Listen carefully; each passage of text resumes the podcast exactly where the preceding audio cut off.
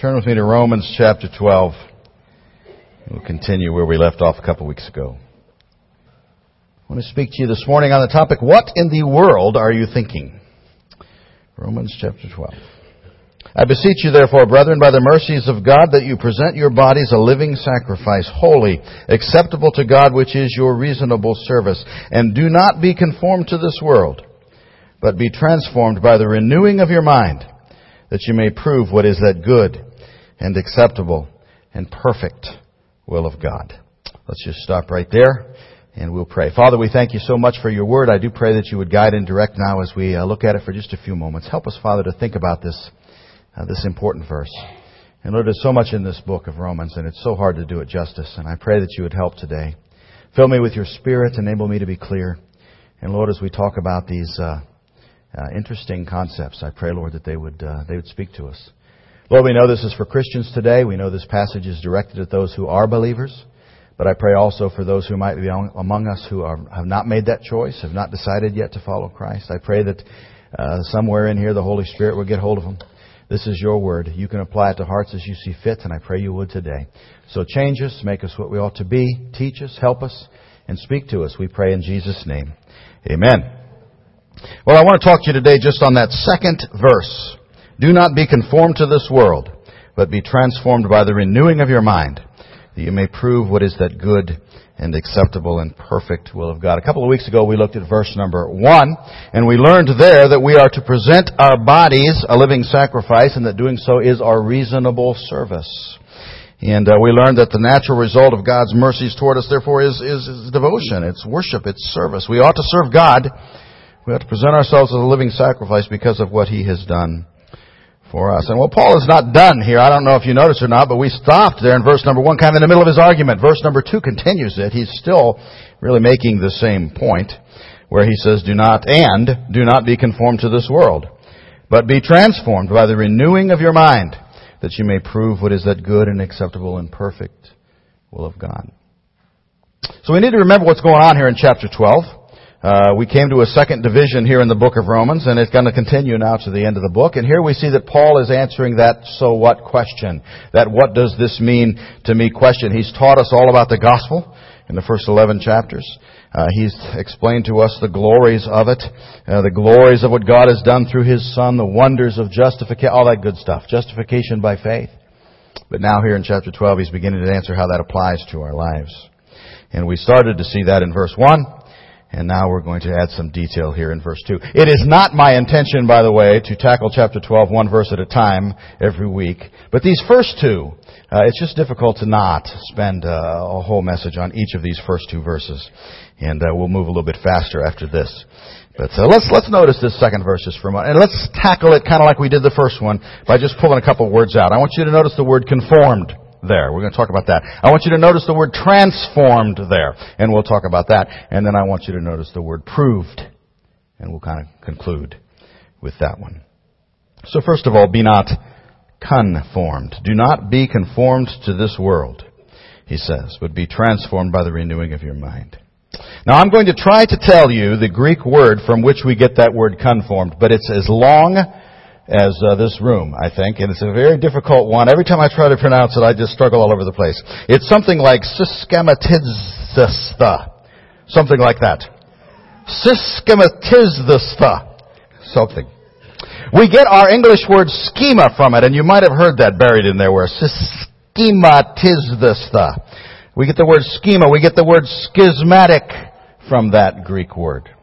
And it basically means, what your Bible says, it means conformed, but it's talking about shaping one's behavior or being conformed to a pattern or a mold. A schematic. It's talking about uh, what we model our behavior on, or what is the schematic from which we draw our, our, our daily behaviors and our outward activities. And so, Christian Paul is saying here to not be conformed to something. Something that is a pattern. And what is that something? It's a negative instruction. He's telling us where to avoid something very plainly. Uh, but what is it? And, and he tells it. He tells it here. He says that it's this world. Do not be conformed to this world. Or more precisely, this age. That's the Greek word, and I can say this one because it's a little tiny one. That's the Greek word aeon, from which we get our word eon, or era or age. And so it's not really talking about the world as a, as a place, but the world system as a period of time and an age and era. And so if we put it all together, we find out that this word means do not let the age in which you live force you into its scheme of thinking and behavior. That's kind of what he's saying. Some other translations might help. We don't usually quote from the Jerusalem Bible, but it has some good stuff in it. And here it says this. It says, do not model yourselves on the behavior of the world around you. That's what he's saying. The Living Bible says, don't copy the behavior and customs of this world. The Phillips paraphrase is another one we don't quote from often, but it's got some good stuff. This time it says, I think it really nails it. It says, don't let the world around you squeeze you into its own mold. That's what he's saying. Do not be conformed to this world. And of course, we see that thought other places in the Bible, don't we? In the New Testament, the Christian is to live in this world, but not be of this world. Uh, things are different now in our lives. For example, we're told not to love the world. John says this in 1 John, John chapter 2 and verse number 15, do not love the world or the things in the world. If anyone loves the world, the love of the Father is not in him. Paul told the Galatians in Galatians chapter 6 and verse 14 that we're to consider the world crucified to us and us to it. He said, God forbid that I should boast except in the cross of our Lord Jesus Christ, by whom the world has been crucified to me, and I to the world. There was a fellow in the Bible by the name of Demas. You remember Demas? Demas was a companion of Paul, a servant alongside of Paul, a co-laborer with Paul on his missionary journeys. When Paul wrote to the Colossians, he mentioned Demas, and he described him as someone who was working right alongside of him. We read in Colossians chapter 4 and verse number 14, the very end when he's just, you know, mentioning some of his cohorts. He says, Luke, the beloved physician and Demas greet you. That doesn't tell us much about Demas, but it tells us that he was right there, working alongside of Luke. And of course, Luke was one of the key New Testament characters, wrote the book of Luke, the Gospel of Luke, wrote the book of Acts. And so here's Demas working alongside of Paul and Luke. And then in the very personal letter that he wrote to uh, Philemon, one of the very last books in your Bible, when Paul wrote a personal letter to Philemon on behalf of his runaway slave Onesimus, whom Paul had led to the Lord. At the very end of that letter to Philemon, Paul said this. He said, Epaphras, my fellow prisoner in Christ Jesus, greets you as do Mark, Aristarchus, Demas, Luke, my fellow laborers. So he sounds like a good guy, doesn't he? Demas. Working right alongside of Paul on his missionary journeys. Serving. But then we read these sad words about Demas. In the very last letter that we have from Paul, the very last letter we have from him is the book of 2 Timothy. And in 2 Timothy chapter 4 verse 9 we read this, Be diligent to come to me quickly, for Demas has forsaken me, having loved this present world, and has departed for Thessalonica. Crescens for Galatia, Titus for Dalmatia. Demas has forsaken me, having loved this present world. Do not be conformed to this world. Do not love this world. Do not pattern your life after this world. That's what Paul is saying. And so we ought not to be a Demas. We need to learn the opposite. Let's look at another word. That was the word conformed. But notice he goes on. He says, Do not be conformed to this world, but be transformed by the renewing of your mind, that you may prove what is that good and acceptable and perfect will of God. The negative part of Paul's instruction was seen in that first word. Don't be conformed. But here now we have the positive side. But be transformed. And so let's consider that word. And here's another one that I'm going to struggle a little bit to pronounce. Not quite as bad. This is the word metamorphosthe. Metamorphosthe. It means to be changed. It means to be transformed, just as we see. But it means to transform the essential nature of something. Uh, it can also be translated another way. It can be translated the word, but with the word transfigured and is in our Bibles. The word's only used four times in the New Testament. Here, it's also used in 2 Corinthians 3.18, which I'll quote to you in just a minute. It's a very important one for us to understand it. But it's also mentioned twice in the Gospels, and in those places it's used to describe the transfiguration of Jesus Christ when he went up on the mount with Peter, James, and John and was transfigured before them. Same exact word, metamorphos they. It is from this Greek word that we get our word. Can you guess what it is? Metamorphosis. Metamorphosis. My fifth grade teacher was Catherine Bunker. Anybody else have Catherine Bunker as their fifth grade teacher? Yes. We have relatives of Catherine Bunker in our congregation as well. She was my favorite teacher as a child. And everybody who ever I've ever talked to about Catherine Bunker remembers one thing about Catherine Bunker. Monarch butterflies. Everybody remembers that. Because we all came to class one day and she had set up this terrarium or some such thing. I can't remember what she had them in, but she had brought caterpillars in. And then as fifth grade students, we would watch the caterpillar, caterpillars and poke at the caterpillars and do all kinds of things with the caterpillars throughout the ensuing days. And then one day we would come into class and there'd be no caterpillars in there. Where'd the caterpillars go? And she would point out that, well, there's, a, see that little green thing hanging there off that little twig? That's what happened to the caterpillar. And then we'd watch the little chrysalis that it had become. And we'd notice over a period of time that it would change color and things would get a little bit different. But basically it just sat there, didn't do anything. We said, that's kind of boring. And then one day we'd come into class and there'd be, there'd be a monarch butterfly in there because it had burst forth from that thing. Sometimes we were fortunate enough to actually get to see it emerge. And she taught us the meaning of this word, metamorphosis, which is exactly what is being described here. Metamorphosis. You see where that first word conform describes our outward behavior? This second word transformed describes something that happens on the inside, something that's entirely internal. It's a fascinating word. It describes an ongoing process. It describes something that's not a one-time action. We are to be being transformed from the inside out constantly as believers, continually, progressively. It describes for us something that the Holy Spirit initiates within us and superintends in us, but it also describes something that we're to be working at. We both have a part in this. Notice that we're told here to be transformed. But in that other verse I told you about, 2 Corinthians 3.18, let me read that to you now. It says, But we all with unveiled face, beholding as in a mirror the glory of the Lord, are being transformed into the same image from glory to glory, just as by the Spirit of the Lord. So here we are to be transformed. There we are being transformed. There is a part of it that we are to do, and there is a part of it that's being done. It's very interesting, isn't it? In Romans chapter 12, uh, he says it is, or actually in 2 Corinthians chapter uh, 3, Paul says it is happening. In Romans chapter 12, he says, let it happen. And so there's both his part and our part in this transformation, this metamorphosis that's taking place. And both are important, both are needed. We are changed day by day more and more into the image of Christ. We are becoming more and more like Him every day. And it's a transformation the Holy Spirit makes happen but it's also a transformation in which we play a role.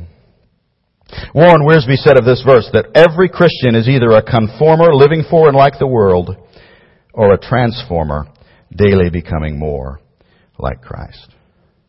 So let's get practical about that for a moment. If those, that's the two words. Let's think about that word transformation. If we're supposed to play a part in it, what can we do to ensure that we are being transformed daily? And he gives us the answer here. He's very specific. He says, be transformed how? By the renewing of your mind. So it involves our thinking. Our thinking. You know, you will think differently as a Christian. At least you ought to. And you will think differently because this process of transformation that's taking place on the inside where the Holy Spirit is working to make you more and more like Christ is renewing your mind. He's helping you to think differently. And here in Romans chapter 12, we're taught that we're also supposed to play a part in that. We're supposed to be working on renewing our mind. God's part, our part.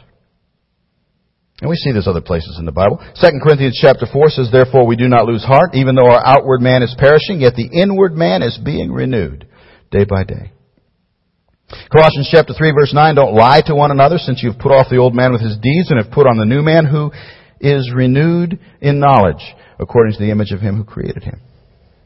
Ephesians chapter 4, you have not so learned Christ, if indeed you have heard him and have been taught by him as the truth is in Jesus, that you put off concerning your former conduct the old man which grows corrupt according to the deceitful lusts, and be renewed in the spirit of your mind, and put on the new man, which was created according to God in righteousness and holiness.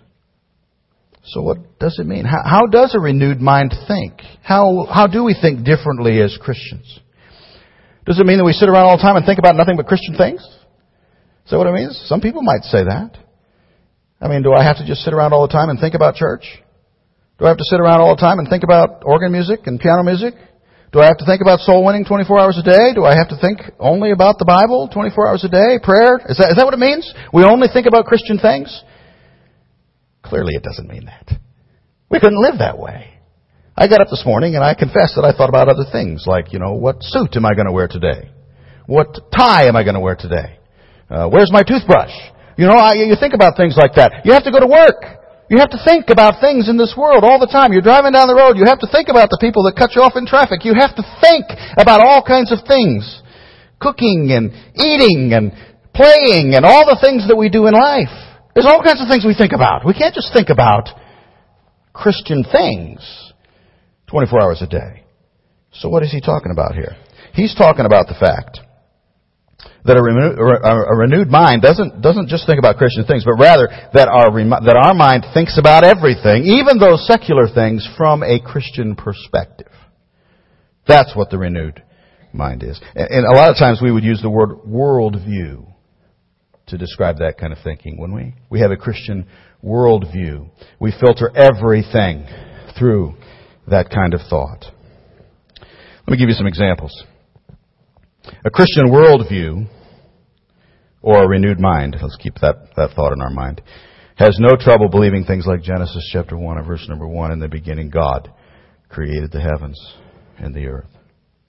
You know, so many of the world's beliefs, such as evolution, such as socialism, uh, such as the worship of self-esteem, and fill in the blank, find their genesis right there in a rejection of Genesis chapter 1 and verse number 1. In the beginning, God. But the Christian's understanding of those truths, as well as all other truths, begins there too. That's where our Christian worldview begins. In the beginning, God. God is. God is, and therefore, everything else is possible. That's the Christian worldview. A Christian worldview thinks differently about mankind. The world would put man at the center of the universe and say that we are the only thing that matters. We are the ultimate thing in all of uh, this universe. But the Christian worldview knows man to be a unique and glorious creation of God. God is at the center of the universe, not man. Man is unbelievably valuable to God, yet man is also broken and fallen and in need of redemption. One man said, when we turn to the Bible to see what it has to say about human beings, we find two surprising things. First, we find that man is a uniquely valuable being, far more important than the humanists imagine him to be. But second, in his fallen condition, we also find that he is much worse than the humanists suppose. Timothy Keller says the Christian gospel is that I am so flawed that Jesus had to die for me, and yet I am so loved and valued that Jesus was glad to die for me. That's the Christian view of man. A Christian worldview thinks differently about life and death and eternity and all of those things. I love 1 Thessalonians chapter 4. I almost always use 1 Thessalonians chapter 4 in a, in a funeral. Certainly in a funeral for a Christian anyway. And I love verse number 13. I don't want you to be ignorant, Paul said, concerning those who have fallen asleep or those who have died, lest you sorrow as others who have no hope. The Christian thinks differently about death. The Christian with a renewed mind knows death is real and knows it's an enemy, but also that it's not final and that there is yet hope and that the best is yet to come. A Christian worldview thinks differently about what's valuable in this life and in the next. Jesus said, What profit is it to a man if he gains the whole world and loses his own soul? And yet the, worldly point of view is, I'd like to gain the whole world. That, that would be something would be thought good by the world's worldview. But the Christian worldview knows it is not. Jesus said, Take heed and beware of covetousness, for one's life does not consist in the abundance of the things he possesses. It's Christian worldview. We, th- we look at things differently. A Christian worldview thinks differently about priorities. We have a situation going on in our world today. Perhaps you've noticed it or read about it a little bit in the news. There is a flood of refugees coming out of war-torn countries that are going into, into Europe and into our nation. And uh, many people are very frightened by this. Many people are nervous about this because we have this evil thing called ISIS in our world and, and other organizations, Islamic terrorist organizations, that are taking advantage of that and using it to smuggle their terrorist agenda into these nations. And so there are some who say, you know, we ought to, uh, we ought to not allow them in. No. Close the borders to them. Our own governor has said the state of Ohio is closed to them and we won't take any here. And you know, I think about that. I understand all that. I see all that. I, I, I think about that from a political perspective. I see that. But this past week I was, I was looking at Twitter, something that I do from time to time, and I read this tweet, and it completely changed the way I think. Completely changed it. I know it's on here somewhere. Let me find it. Ah, here it is. This, this, uh, I can't even remember who tweeted this, but somebody said this. God is bringing unreached nations to us. What are we going to do about it? And I stopped to think about that. I thought, you know what? We pray all the time. God help us to reach the unreached nations. We, we, we had a thing here not very long ago, a couple years ago, uh, to the ends of the earth, where we wanted to send a missionary or support a missionary in every nation of the world, and some of that was pretty easy to do. Some of that we had no trouble, but you know, when we got down toward the end, it became a real struggle. Because there are nations in this world where you cannot get a missionary in. You can't get the gospel in there. We would have to support something like uh, Trans World Radio to broadcast it over the borders because that's the only way you could get in there. Oh, there might be some who are in there, but they won't tell you who they are because they have to work secretly. And so it's a struggle to reach these. We pray to reach these, and now God is doing this amazing thing. God is bringing them to us! And I never thought of it that way. And I'm not trying to be political. I'm not saying what's right and what's wrong about what our nation should do. I'm saying that the renewed mind of the Christian looks at a thing like that and says, hey, wait a minute. Here's a group of people coming that need the gospel. Here's a group of people coming, regardless of any other issue involved, that God is bringing for us, uh, before us that don't know about Jesus. What are we going to do about it? It's interesting, isn't it? It's, it's just the difference in the Christian worldview, whether you agree or disagree politically about it, uh, it, it's, it's interesting to me to think about. And finally, a Christian worldview thinks differently about Jesus Christ. And let me say this. All these other things I've mentioned so far about the Christian worldview, you can agree or, or agree or disagree on. Uh, you might be at a different place in your Christian walk and you might say, ah, I'm not sure about that. You can't disagree about this one. This one is black and white in the Bible. The Christian worldview thinks differently about Jesus Christ. There can be no room to fudge. Scripture is clear. We either have a right view of Christ and are saved, or a wrong view of Christ and are lost. He who believes in Him is not condemned, but he who does not believe is condemned already, because he hasn't believed in the name of the only begotten Son of God. We could go on. There's a lot, but uh, those are just a few to describe the differences uh, in the in the way a Christian thinks, a person with a renewed mind thinks, and a lost person thinks. Well, before I leave this topic, I want to get real practical, and I want to how do we get there? How do we develop that kind of a mindset? How does a Christian, if we have, a, if there's a God component to this and a me component to this, what, what do I do? How do I help myself to have that Christian? Let me just let me just mention a few different things that maybe we might do uh, to help us uh, have a renewed mind and the right worldview. Number one, develop the habit of reading the Bible. Develop the habit of daily reading Scripture. And I know I harp on this. As I was preparing this message, I thought I haven't harped on it a lot lately, so I'll harp on it a little bit more today. But we need to read our Bibles. We need to develop the habit. You say, I don't like to read. You need to learn to read. God has given us the Word. He has given it to us in written form, and He has said, read the Bible. And so I don't like the, I don't like to read. It's not a valid excuse. We need to learn to develop the habit of daily reading Scripture. Uh, we need to get it in there. We need to get it in there every year at the beginning of the year, and we're coming up on that. Uh, we post, and they're on our they're on our website now, but we post various Bible reading plans to help you with that. We have tools for that. There's probably nothing else you can do to develop a renewed mind and a Christian worldview and a Christian mindset more important than this one. Develop the habit of daily reading Scripture. Another one would be to memorize verses and play them over in your mind. You know, you don't have to memorize every verse of the Bible. There's people who've done that. Jack Van Impe, is an evangelist, you've probably seen him on TV. He supposedly has memorized every verse of Scripture. I don't know if that's true or not. I can't fathom how you memorize all the things in Second Chronicles or how in the world you do that. But he apparently has. Uh, I think Ron Comfort was another one who had done that. You don't have to do that. But you ought to memorize a few. Find a verse that is meaningful to you. You know, my life's verse is Jeremiah 33, 3, Call unto me and I will answer thee and show thee great and mighty things that thou knowest not. You know, so many times through my day that verse will play over in my mind. And it'll help me. And, and you know, you can come up with some like that, verses that is meaningful. Memorize it, play it over, and pray it back to God.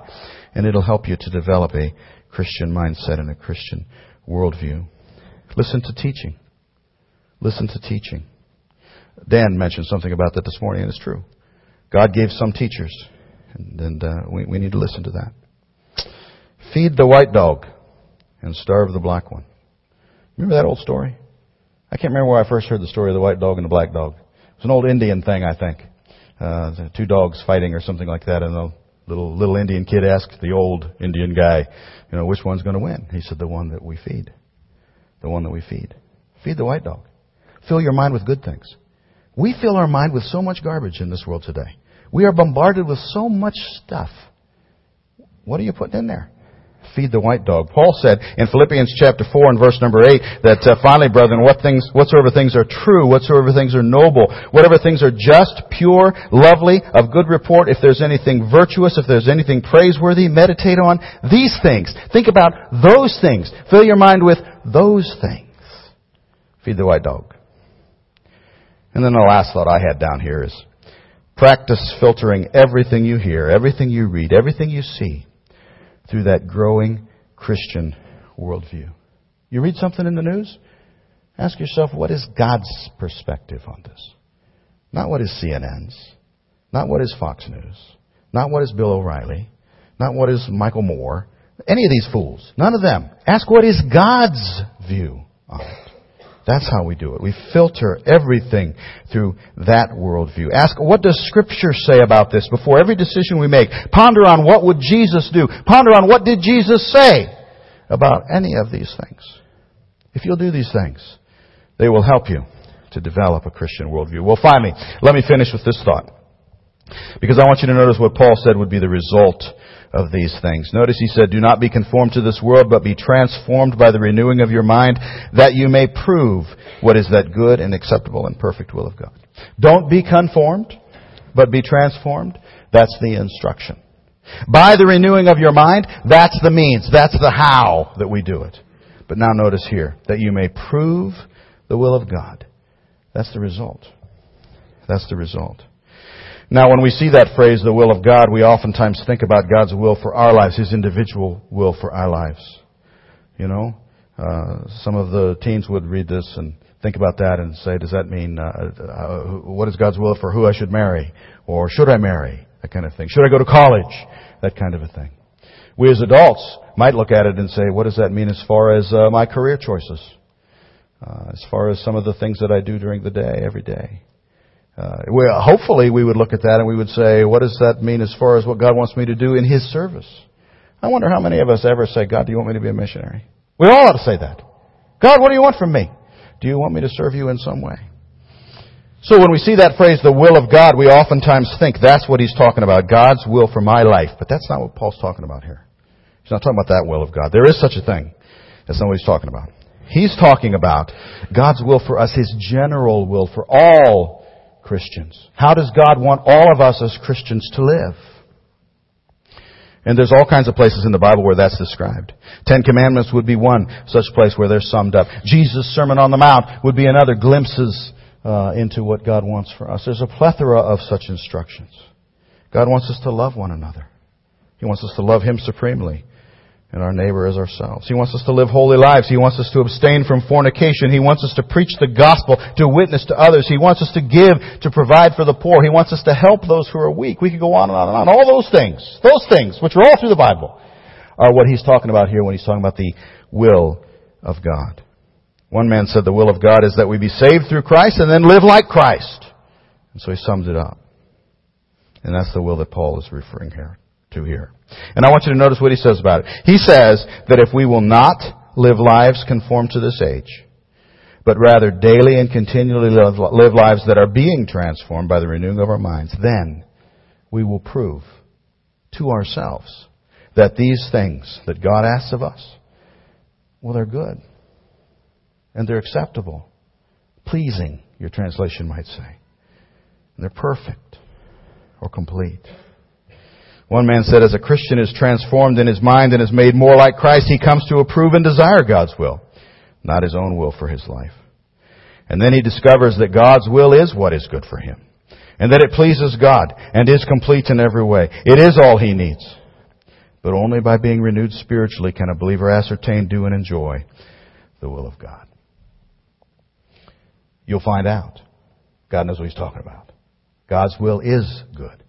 God's will is acceptable. God's will is all you need if you will but live the way He talks about in this verse. And so let's read it one last time. And let's not only read this verse, but let's determine, determine, determine to put it into practice. Do not be conformed to this world, but be transformed by the renewing of your mind, that you may prove what is that good and acceptable and perfect will of God.